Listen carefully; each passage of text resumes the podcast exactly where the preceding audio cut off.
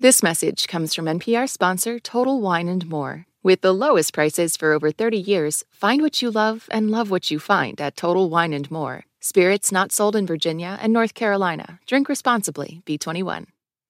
This is Fresh Air. I'm Dave Davies. Our guest today is Billy Crudup, an actor you've probably seen more than you realize. He won critical praise and an Emmy Award for his performance in the series The Morning Show with Jennifer Aniston and Reese Witherspoon. Its third season just premiered on Apple TV Plus. His film credits include Almost Famous, Sleepers, Jesus' Son, 20th Century Women, and Watchmen, where he played a DC Universe superhero who's bald and blue. He's performed for years in theater, earning four Tony nominations and winning once for the Tom Stoppard play The Coast of Utopia.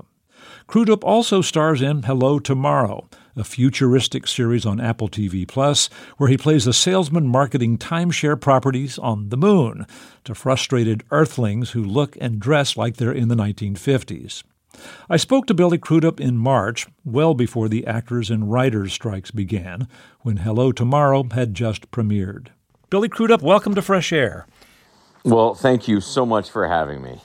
Well, you know, I'd, I'd, like you to begin by just describing the world that is presented here in Hello Tomorrow. And we, you could call it futuristic, but that doesn't quite capture it, does it? um, it's kind of set in the future that you would have envisioned in the 1950s. I mean, people precisely. Are, people are yes, driving. If you went to the expo, the World Expo, right. they've got the hover cars and jet packs as Nick Podany, who plays my son in this series, noted, the hover cars hover, but they don't seem to go any faster.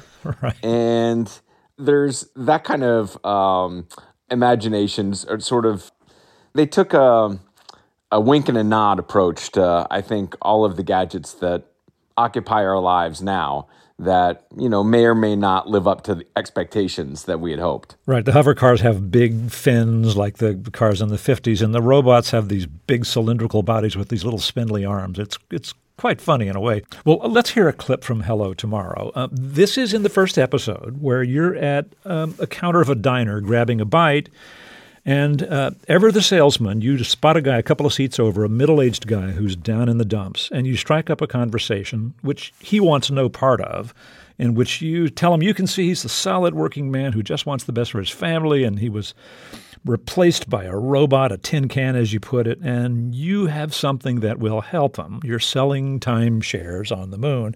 I'll just mention that in the middle of this scene, there's a point where you show him a special token of the life that awaits him. That's a moon rock. He, you drop it on the counter. You'll hear that as we get into the scene. So we'll pick this up after you've been talking to this this down in the dumps guy, played by Michael Harney, for a couple of minutes. Um, you speak first. Let's listen.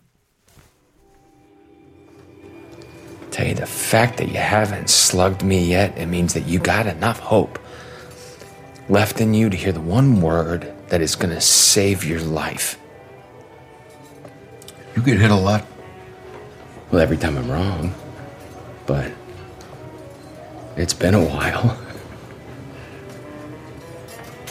You left out the part I got a daughter, don't pick up the phone when I call. You got a magic word that fixes that one?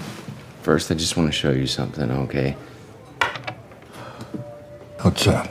That is from the Sea of Serenity. It's 243,000 miles above us on the bright side of the moon. My son picked that out for me. That's that's my prized possession.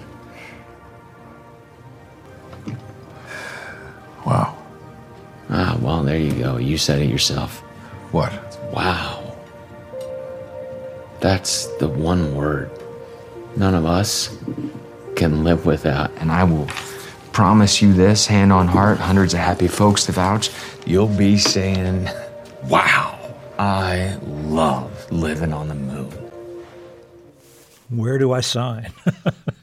that is from Hello Tomorrow, the, the new series on Apple TV starring our guest, Billy Crudup. Um, you were such a committed salesman. You are so good at this and this. And I understand your dad was a great salesman. Is this right? He well, I don't know if he was a great salesman, but he was a salesman. In fact, I'm sure he wasn't a great salesman when it comes to the bottom line, but he was a devoted salesman. What kind of stuff did your dad sell? Well, there's nothing that he wouldn't sell. Usually stuff that fell off a truck, but there were some, you know, rather colorful objects like um, an inflatable ice chest that uh, he wanted to market to professional sports teams. And he was living in Austin at the time, so he thought it would be a great um, accompaniment to some rafting. There's a lot of rafting around Austin. And so if you had an inflatable ice chest that kept your drinks cold while you floated down the river, that would be a, um, a tremendous idea. It didn't work, was the one problem. It didn't keep things cold. And um, it was not a flotation device, so we had to have them reordered and have that printed on the outside. Uh, there was all sorts of golf gadgets. There were Farrah Fawcett posters, uh, an umbrella hat. Um, that he got uh, Lou Brock to endorse at one point. It was called the Brock Umbrella. and uh, if he had hit his pet rock, yes, that, I think that would have been satisfying. That was the object in the 70s that was every salesman's Shangri La. All you do is you pick up a rock, you put it in a box, and you say that's your pet rock. And uh, needless to say, the margins are pretty good on that. Yeah. And my dad was always looking for that and never found it. But I think he liked moving from commodity to commodity more. Well, I wanted to talk about the morning show, the Apple TV series that you won an Emmy for. Um, you play a studio executive with this morning news show with in which the anchors initially are Jennifer Aniston and then eventually Reese Witherspoon. The shakeup there is part of the story. How did you get involved in the project? Well, mercifully, uh, Aleen Keshishian, who is my manager, she also manages Jennifer Aniston. And when I was doing this play, Harry Clarke, that I really loved doing, but it was, it was quite taxing. And it was in a small theater called the Vineyard Theater here in New York, directed by Leigh Silverman, written by David Cale. You know what, Billy? I, am glad you brought that up because I had heard that this had played a role. Tell just yeah, take a moment and tell us about this play. It's an amazing part. It's what a dozen roles you played.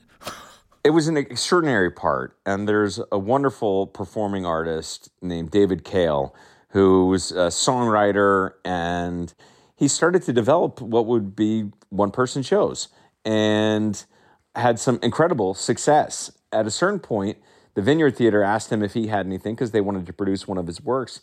And he said, Well, I've written something, but it's for somebody else. And he had actually, before he had contacted Leigh or myself, written this play called Harry Clarke, which was a film noir in his mind, uh, solo performance. And it was going to be starring Billy Crudup, directed by Leigh Silverman. He showed us the actual page that he had written this out on uh, well before we were involved. And so they sent me the script, and I thought, no, this is a terrible idea. Who's going to memorize 48 pages?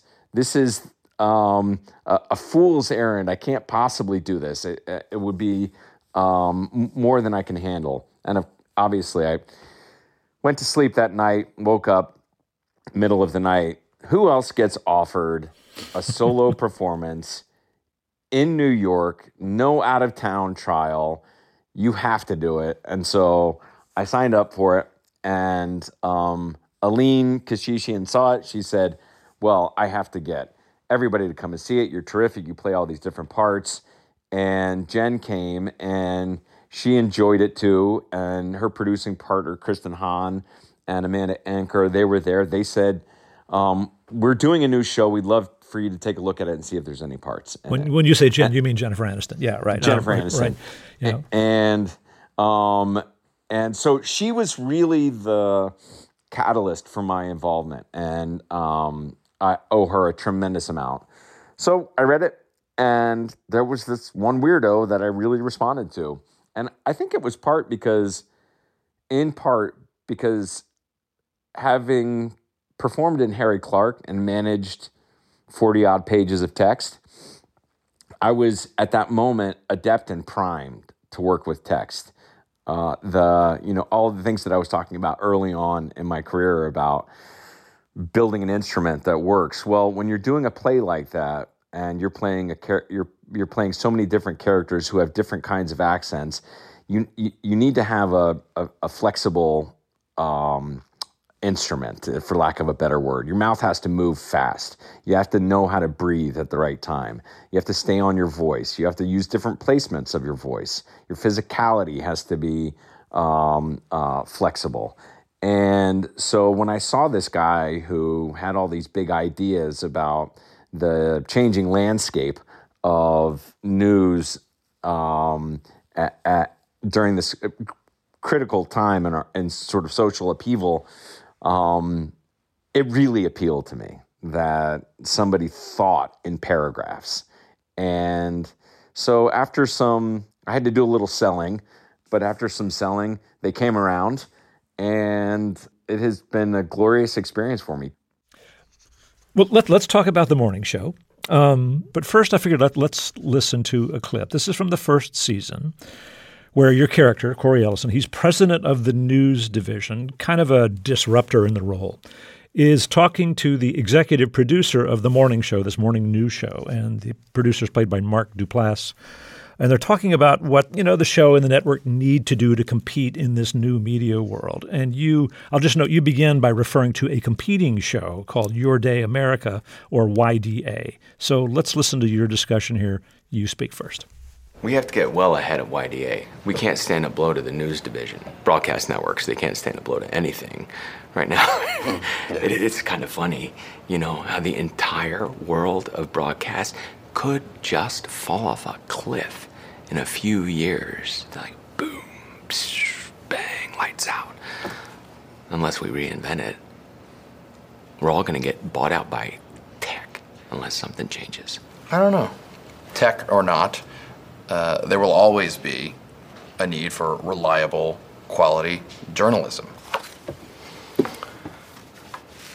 People get their horrible news delivered to the palm of their hand. 24 7 and they get it the way that they like it, colored the way that they want it. And news is awful.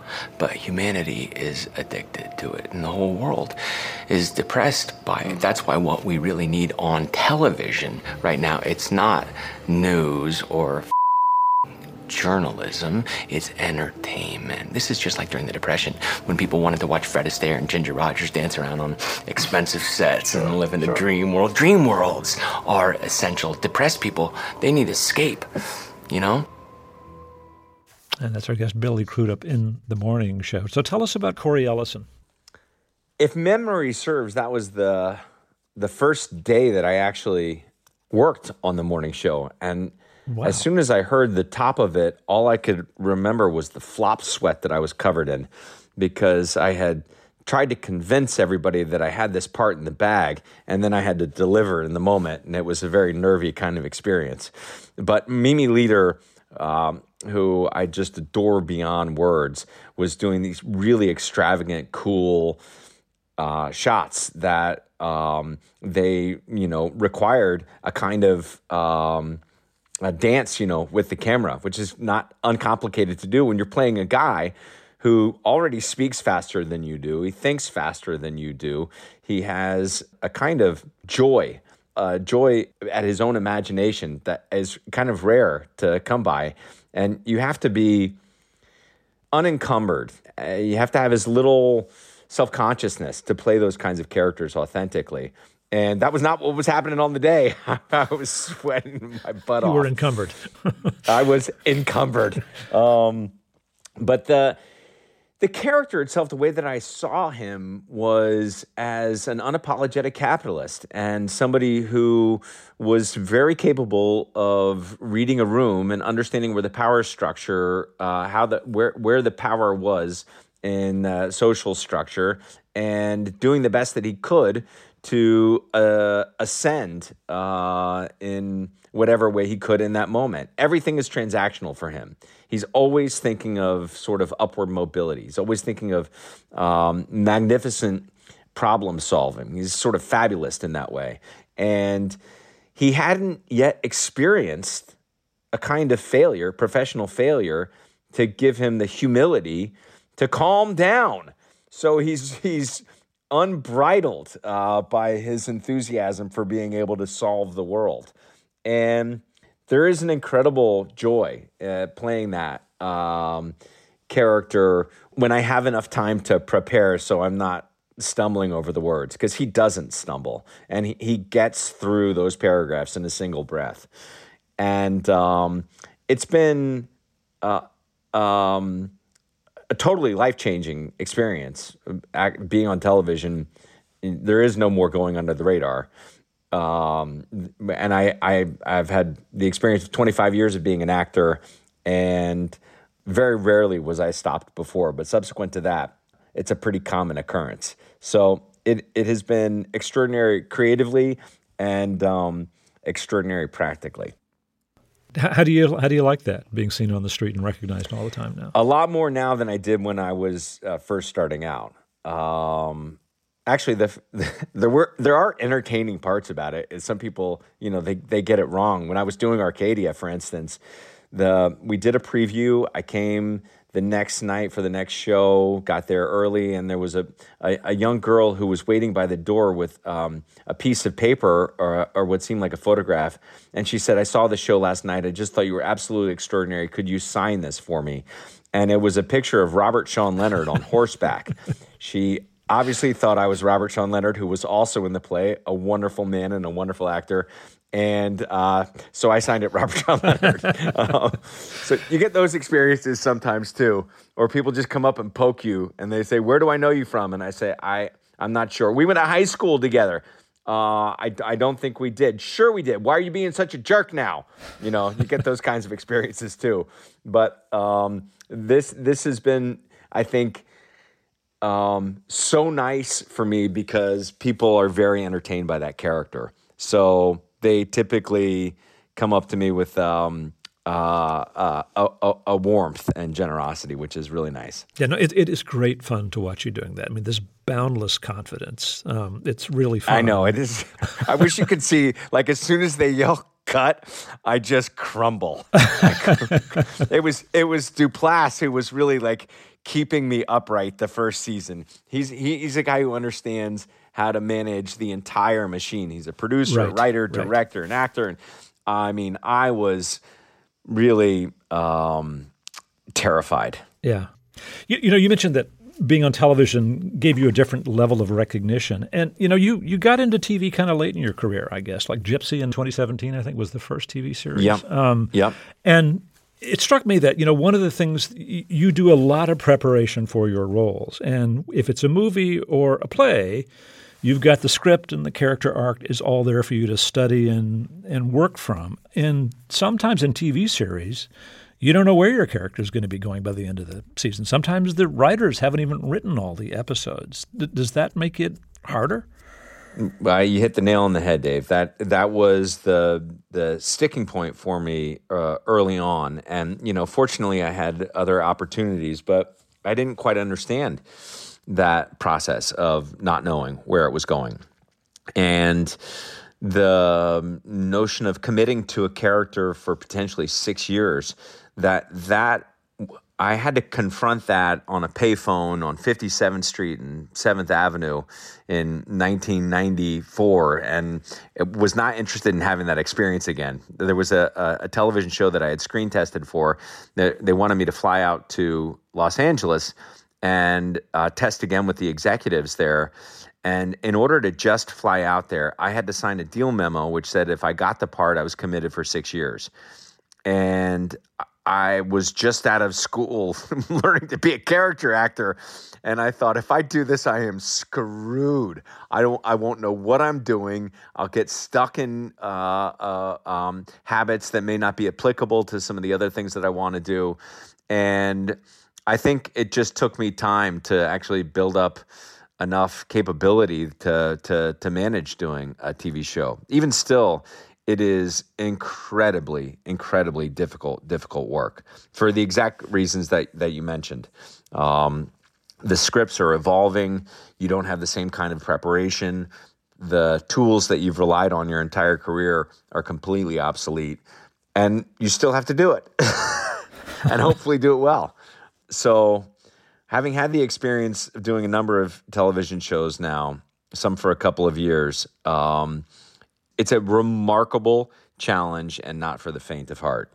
Huh. So, so you you still struggle sometimes with feeling confident about a part. The vulnerability oh never my goes gosh, away. yes, Yeah. really. I, when I was doing Harry Clarke, uh, I, I routinely have panic attacks on stage, and even doing Cory, the the pressure sometimes of managing those pieces of text, those monologues, with an extravagant camera move, is it's uncomfortable, Dave.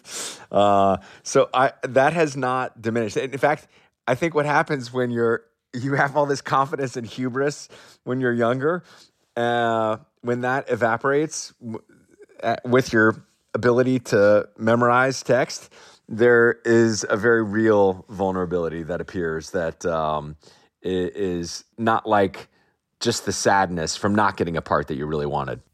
Actor Billy Crudup recorded in March.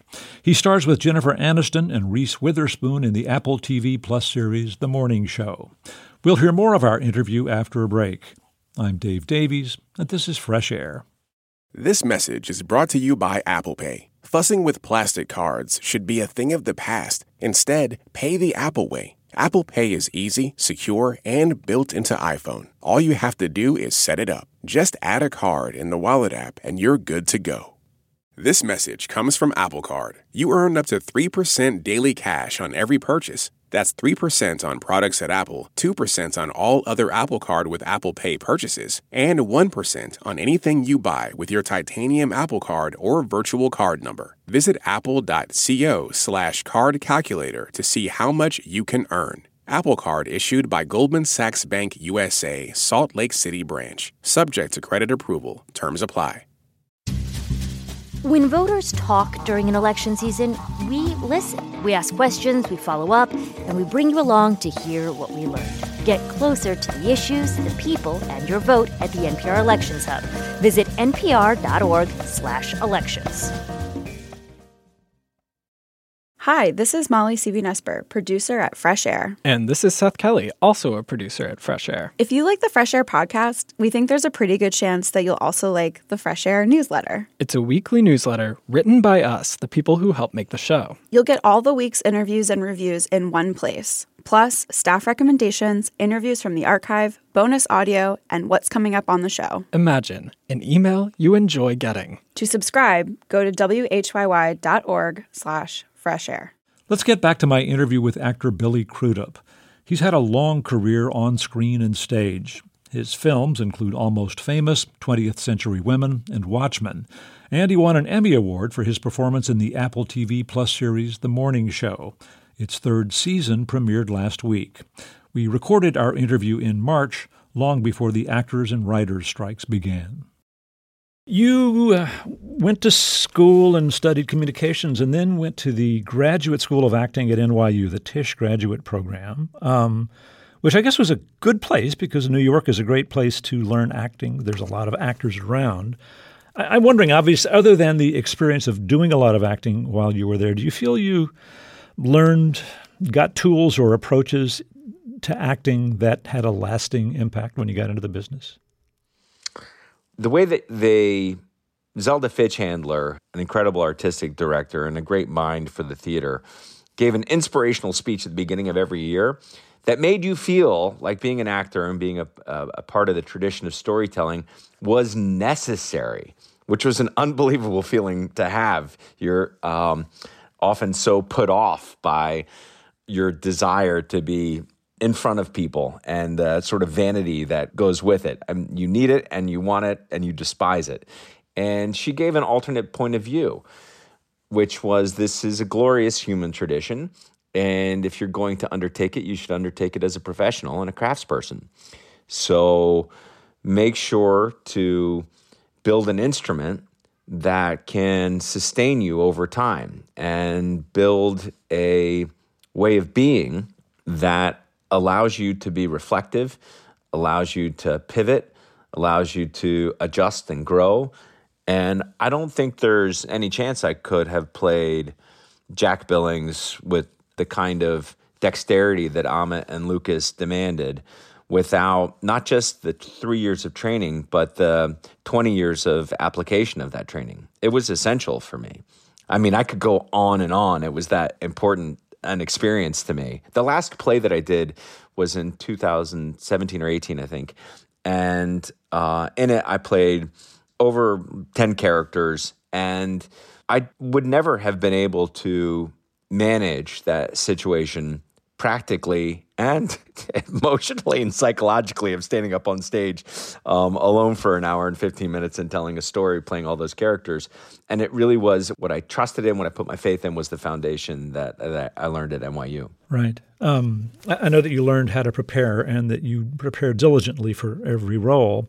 Um, it wasn't that long after you got out of graduate school i understand that you managed to get a role in tom stoppard's play arcadia which is I haven't seen it, but actually, our producer Lauren Krenzel, who booked our interview, saw you in that performance. This we're going back a few years. Oh wow, here. 1995. Yeah. yeah, and was enormously impressed. I mean, you play you play this guy Septimus Hodge, who's an English 19th century English tutor tutoring a a, a young teenager, and he knows Lord Byron and all. I mean, I it's it's quite a tale. Um, there's an interesting story about you getting the part and the audition. You want to just share this with us? Sure. Um, Daniel Swee was the casting director for Lincoln Center, and I got uh, an audition as you do. Your agent calls you and says, "Okay, there's a part for a a 22 year old guy in a play, a new Tom Stoppard play."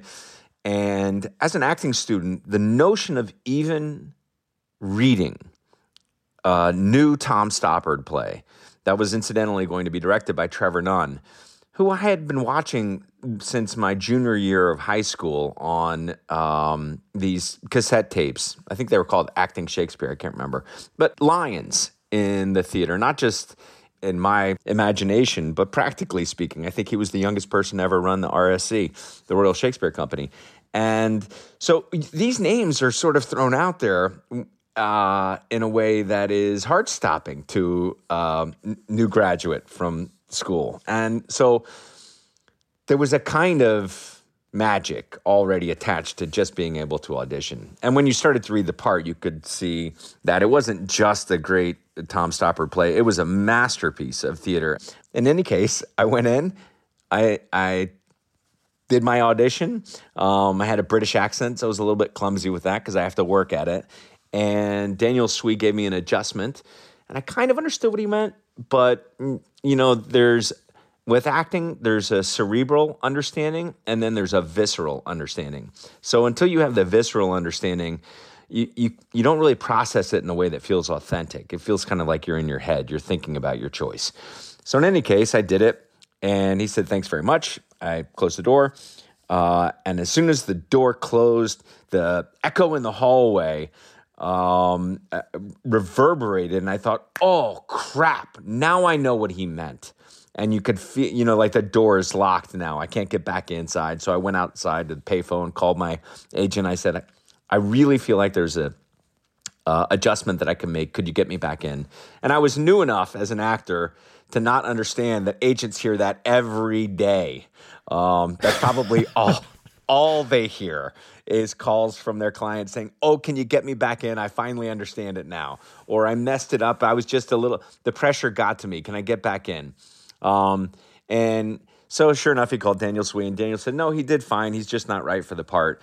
But I was so invigorated by the um, understanding that uh, I, I had about the character by way of Daniel that I was taught in school to keep learning. If you reach a point where you have a threshold of or your your threshold of understanding is exceeded in some way or you grow in some way, keep on that path. Pursue growth at all costs.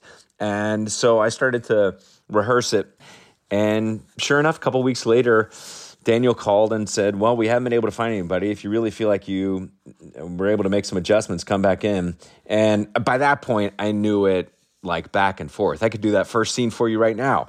Um, and uh, the next day, I met with Trevor Nunn, and the day after that, I got the part, and it um, it totally changed um, the trajectory of my career. Wow. You got some good movie roles not long after that with some some serious actors and while you were building your career, you did some voiceover work, as a lot of actors do. And one was in a commercial that made a phrase iconic. Let's listen to this. Two tickets, $28. Two hot dogs, two popcorns, and two sodas, $18. One autographed baseball, $45. Real conversation with 11 year old son, priceless. There are some things money can't buy. For everything else, there's MasterCard. Accepted all over, even Major League ballparks.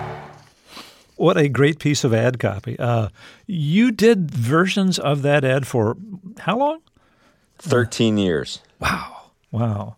it was truly incredible. And not to mention the fact that I took the job just to lay down a demo track for a woman who was working for McCann Erickson, the ad agency that was trying to win the account, um, but they hadn't won the account.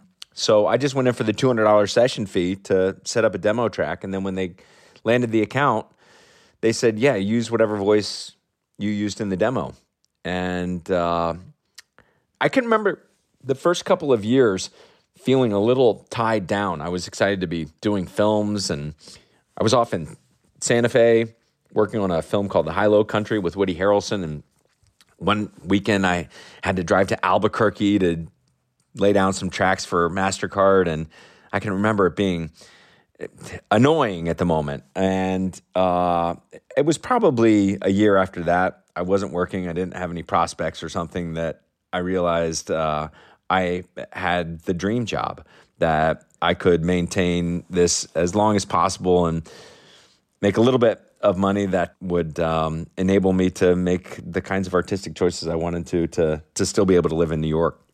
So the pay was was good, right? I mean, for well, for, for certainly the by the hour at least, it was regular. Yeah. And frankly, if you're an actor, you know, I think probably after the first couple of years, we would negotiate a contract, and whatever it is, you they say, you know, you'll uh, do twenty commercials for ten thousand dollars and uh, you do them over the course of six months or 12 months, whatever it is, that's steady, predictable pay.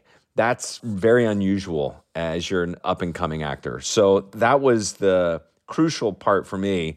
It was steady and predictable. And so, well, you don't need to give me a number, but these the years of doing the Mastercard commercials was really able to, to sustain you and let you do the work you most definitely. Yeah yeah most yeah. definitely. It was and i've dave probably auditioned for 400 voiceovers in the time since then and i think i have landed three. Wow. Actor billy crudup. He co-stars in the apple tv plus series the morning show. Its third season premiered last week. We'll hear more of our interview after this short break.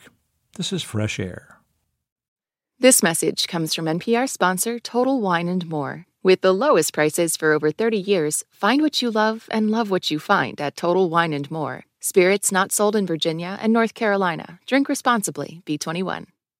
This message comes from NPR sponsor Paramount Plus. An unlikely friendship begins in the Paramount Plus original movie Little Wing, starring Brooklyn Prince with Kelly Reilly and Brian Cox. Caitlin, a teen reeling from her parents' divorce, steals a valuable bird in order to save her home, but instead forms a bond with the owner that leads her to a new outlook on life. Don't miss Little Wing, now streaming exclusively on Paramount Plus, rated PG 13. Head to ParamountPlus.com to try it free. This message comes from NPR sponsor Noom. Noom understands that not everyone is starting from the same place and takes that into account. With their first ever cookbook, The Noom Kitchen, you can find a hundred healthy and delicious recipes to promote better living. Available to buy now wherever books are sold. What does it mean to be Black in America? In NPR's Black Stories, Black Truths, a collection of stories as varied, nuanced, and dynamic as the Black experience, you'll hear it means everything. Search NPR Black Stories, Black Truths wherever you get your podcasts. I wanted to talk about Almost Famous, which is a film you did uh, with Cameron Crowe, I guess, in 2000 or so. It's it's set in the 1970s. I'm sure a lot of people saw this. It's a movie about a teenager with writing talent who talks his way into an assignment from Rolling Stone to travel with a, a, rock band called Stillwater and, and write a story about them. And you're in the band, you're the band's best musician, a virtuoso guitar player. Um, there are a lot of great concert scenes in here. I gather you had not played guitar when you got this job. Um, we, we've all played some air guitar, right? But this had to be a little more authentic. How did how did you learn to do it? What you know to to sell yourself as a as a rock guitarist? Well, uh, in the same way that you fake everything else, um, you have to understand the the narrative device that the filmmaker or the playwright is trying to use to establish that you're um, a virtuoso, whatever it is. And for Cameron, it was really one shot that he wanted a close up on my fingers during a, a, solo and then wanted to be able to pan up to me. And so I essentially spent four months trying to learn that one riff. And the other components of it about handling the guitar, being a part of the band. We had band practice for five weeks or four weeks or six weeks. I can't remember now. But every night we would end up in, I think, Westwood somewhere at a, a studio, and Peter Frampton and Nancy Wilson and Cameron Crowe would try to teach the four of us how to become a band.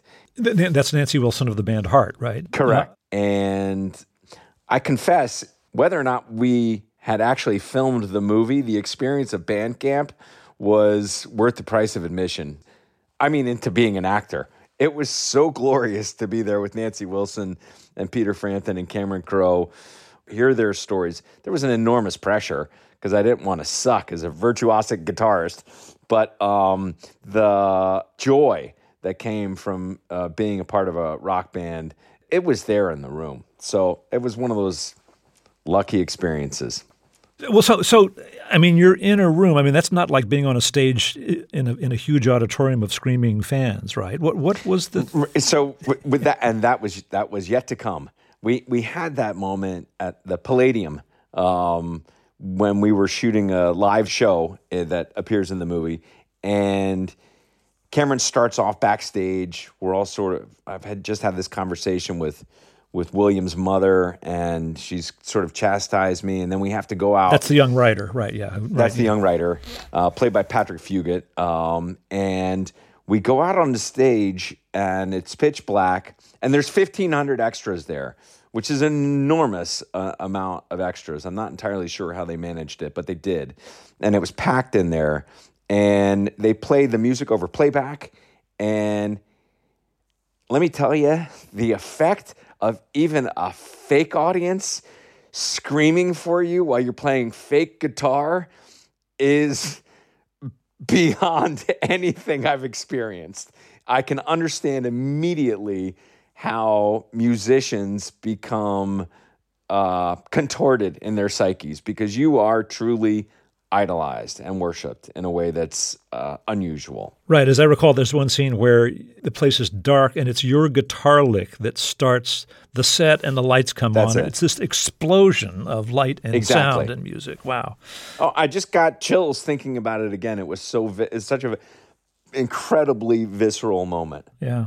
Part of this story is about, you know, road culture in, among rock stars. Mm. You know, guys in their 20s and groupies mm. and roadies and all of that. And I, I, thought we would hear a short scene here. This this is the band, I think in the story you're in Topeka, Kansas, and a concert has ended badly and you end up after the concert with this writer William and you – um, encounter some high school kids who invite you to a party.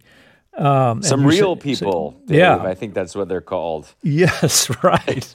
well, and so the scene we're going to hear, you're at the party and you're really high, I think on acid actually, and you're talking to these, I guess they're high school students, and you're holding forth to them in a way that, to, in oh, your yes. to in your altered state, seems profound. Let's let's listen. You, Aaron are what it's all about. You're real. Your room is real. Your friends are real. Real, man, real. You know? Real. Real, you know? You're you're you're more important than all the, silly machinery. Silly machinery, and you know it. In 11 years, it's going to be 1984, man. Think about that. Want to see me feed a mouse to my snake? Yes. Great line to finish with. Um, that that is our guest, Billy Crudup, in the movie Almost Famous. You know, I, I want to just play one more little scene from that party. This is a short one. It's it. You end up on the roof of a garage, which is mm-hmm. over a studio, over a swimming pool, and you're standing there, and you know dozens of kids are be- are below you, just loving having this rock star at their party. And you get carried away, and, and here's a little of what, what you say. Let's listen. I am a golden god! Yeah! I am a golden god! A golden god. Has that phrase followed you throughout your career when you see people on the street? Well, most notably when I encountered uh, Robert Plant uh, at LAX. Apparently, as reported by Cameron, that line came from him. Uh, he witnessed it. He had long golden locks but I, I saw Robert Plant and I was like, okay, I'll go up and talk to him. Um, and maybe maybe this will be true. And also, this will be my chance to talk to Robert Plant. How awesome would that be? But I panicked and I went the other way. And then I boarded uh, the plane and there he was sitting adjacent to me. And so again, I panicked for five hours. But when we landed, as I pulled my carry on off uh, out of the compartment, he took the moment to remark on how crappy my carry on was and said, Well, that looks like that's seen better days. At which point I said, My name is Billy Crudup. I played Russell Hammond in Almost Famous. It's reported that you said, um, I'm a golden god, and Cameron saw that. Is that true? And he was like, Oh, it is you. Wait, that's my line. and I said, Well, it's my line now. And walked off the plane. And hand on heart, the flight attendant goes, Oh, the two golden gods. so it, it has followed me around only when I employ it, Dave. Well, Billy Crudup, thanks so much for speaking with us. It's it's been a lot of fun. Dave, thank you so much for having me. I really appreciate it, and I hope people enjoy Hello Tomorrow. Billy Crudup recorded in March. He stars in the futurist series Hello Tomorrow and co-stars in The Morning Show, both on Apple TV Plus. The third season of The Morning Show premiered last week. Coming up, Justin Chang reviews the new film A Haunting in Venice, an Agatha Christie adaptation starring Kenneth Branagh as the famous Belgian detective Hercule Poirot. This is Fresh Air. Support for NPR and the following message come from Betterment, the automated investing and savings app. CEO Sarah Levy explains how Betterment's technology helps investors better understand and save on taxes.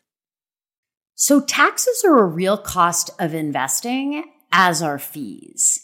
Understanding your after tax, after fee returns is really what's important for investors. An example would be when you buy and sell uh, securities frequently, you can pay a lot of taxes because short term capital gains, meaning I bought it and I sold it fairly quickly, have higher taxes than long term capital gains. Our technology in particular will tell you what the tax implication of a particular move you'd like to make is going to be before you make that move so that you're making it with full transparency. Learn more at betterment.com. Investing involves risk, performance not guaranteed. Our film critic Justin Chang says that A Haunting in Venice, now in theaters, is the best of the three Agatha Christie adaptations starring Kenneth Branagh as the famous Belgian detective Hercule Poirot. The movie, which Branagh also directed, is an adaptation of Christie's mystery novel Halloween Party, and it also features Tina Fey and Michelle Yeoh. Here's Justin's review. You can always count on Agatha Christie for a surprise. And the big twist in A Haunting in Venice is that it's actually a pretty terrific movie. I say this as a die-hard Christie fan who didn't much care for Kenneth Branagh's earlier adaptations of Murder on the Orient Express and Death on the Nile. Charming as he was in the role of Hercule Poirot, the movies themselves felt like lavish but superfluous retreads of two of the author's best known classics. One of the lessons of A Haunting in Venice is that sometimes it's a good idea to go with weaker source material. Christie's 1969 novel, Halloween Party, is one of her thinner whodunits, and Branagh and his screenwriter, Michael Green, have smartly overhauled the story, which is now set in 1947 Venice. They've also gleefully embraced the Halloween theme, taking the cozy conventions of the detective story and pushing them in the direction of a full blown haunted house thriller. Okay, so the result isn't exactly Don't Look Now, the most richly atmospheric horror movie ever shot in Venice. But Branagh and his collaborators, especially the cinematographer Haris Zambarloukos and the production designer John Paul Kelly, have clearly fallen under the spell of one of the world's most beautiful and cinematically striking cities. While there are the expectedly scenic shots of gondolas and canals at sunset, most of the action takes place after dark, at a magnificent palazzo owned by a famed opera singer, played by Kelly Reilly. She's hosting a lavish Halloween party, where Poirot is one of the guests, tagging along with his longtime American friend, Ariadne Oliver, a popular mystery novelist played with snappy wit by Tina Fey. Also in attendance are Jamie Dornan as a troubled doctor and an entrancing Michelle Yeoh as a medium, known as the unholy Mrs. Reynolds, who says she can speak to the dead. Poirot, ever the rationalist, sets out to debunk her claim. I must tell you, madame, I have been all my life uncharmed by your kind. My kind? Opportunists who prey on the vulnerable, no? You don't believe in the soul's endurance after death. I have lost my faith. How sad for you. Yes, it is most sad. The truth is sad. Mrs. Reynolds performs a seance, hoping to contact the spirit of the opera singer's daughter, who died under mysterious circumstances at the palazzo a year earlier. Soon, another death will take place. One of the party guests turns up murdered, and while Poirot is officially retired, he decides to take on the case. He even asks his mystery writer friend, Miss Oliver, to help him interview suspects, though not before first questioning her about her whereabouts at the time of the killing. Don't you dare look at me like a murder suspect. We're old friends. Every murderer is somebody's old friend. But you have written too many clever murders to fall at the foot of your first victim, and you are, so far, viably alibied by the chef for the time, which is why I shall now ask you to assist me in my investigation. When do we start? When you collect for me our host.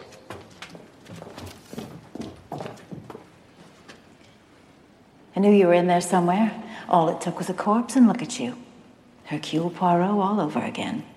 As Poirot, Branagh is clearly having so much fun wearing that enormous mustache and speaking in that droll French accent that it's been hard not to enjoy his company, even when the movies have been lackluster. For once, though, the case he's investigating is just as pleasurable to get lost in. It's an unusually spooky story. The palazzo, we find out early on, is rumored to be haunted by the vengeful ghosts of children who died there years ago during an outbreak of the plague. Branagh piles on the freaky visuals and jolting sound effects to the point where even a supreme skeptic like Poirot begins to question what's going on. These horror elements may be unabashedly creaky and derivative, but they work because the movie embraces them to the hilt. Haunting in Venice sometimes feels closer to the work of Christie's undersung contemporary, John Dickson Carr, whose brilliant detective stories often flirted with the possibility of the supernatural. That said, the actual solution to the mystery, while clever enough, isn't especially ingenious or complicated. What gives the story its deeper resonance is its potent sense of time and place. It's just two years after the end of World War II, and many of the suspects have witnessed unspeakable horrors. The medium, Mrs. Reynolds, was a nurse during the war, which may account for why she feels such an affinity for the dead. Everyone, from the grieving opera singer to the doctor traumatized by his memories, seems to be mourning some kind of loss. In Branagh's retelling, Poirot is himself a World War I veteran. One of the reasons he's such a staunch atheist is that he's seen too much cruelty and suffering to believe that God exists. He doesn't exactly change his mind by the end of A Haunting in Venice. But it's testament to this movie's poignancy that Poirot emerges from his retirement with a renewed belief that he can still do some good in the world. He's eagerly looking forward to his next case, and so, to my delight, am I. Justin Chang is the film critic for the LA Times. He reviewed A Haunting in Venice, directed by and starring Kenneth Branagh. On Monday's show, we speak with actor, producer, director, and activist Kerry Washington. She's written a new memoir titled Thicker Than Water about her career as an award winning performer and the discovery of a secret she learns as an adult about her origins. I hope you can join us. Fresh Air's executive producer is Danny Miller. For Terry Gross and Tanya Mosley, I'm Dave Davies. This message comes from NPR sponsor ShipBob. E commerce logistics making you question why you started your business? Time to outsource fulfillment to the experts over at ShipBob. Get a free quote at shipbob.com. ShipBob.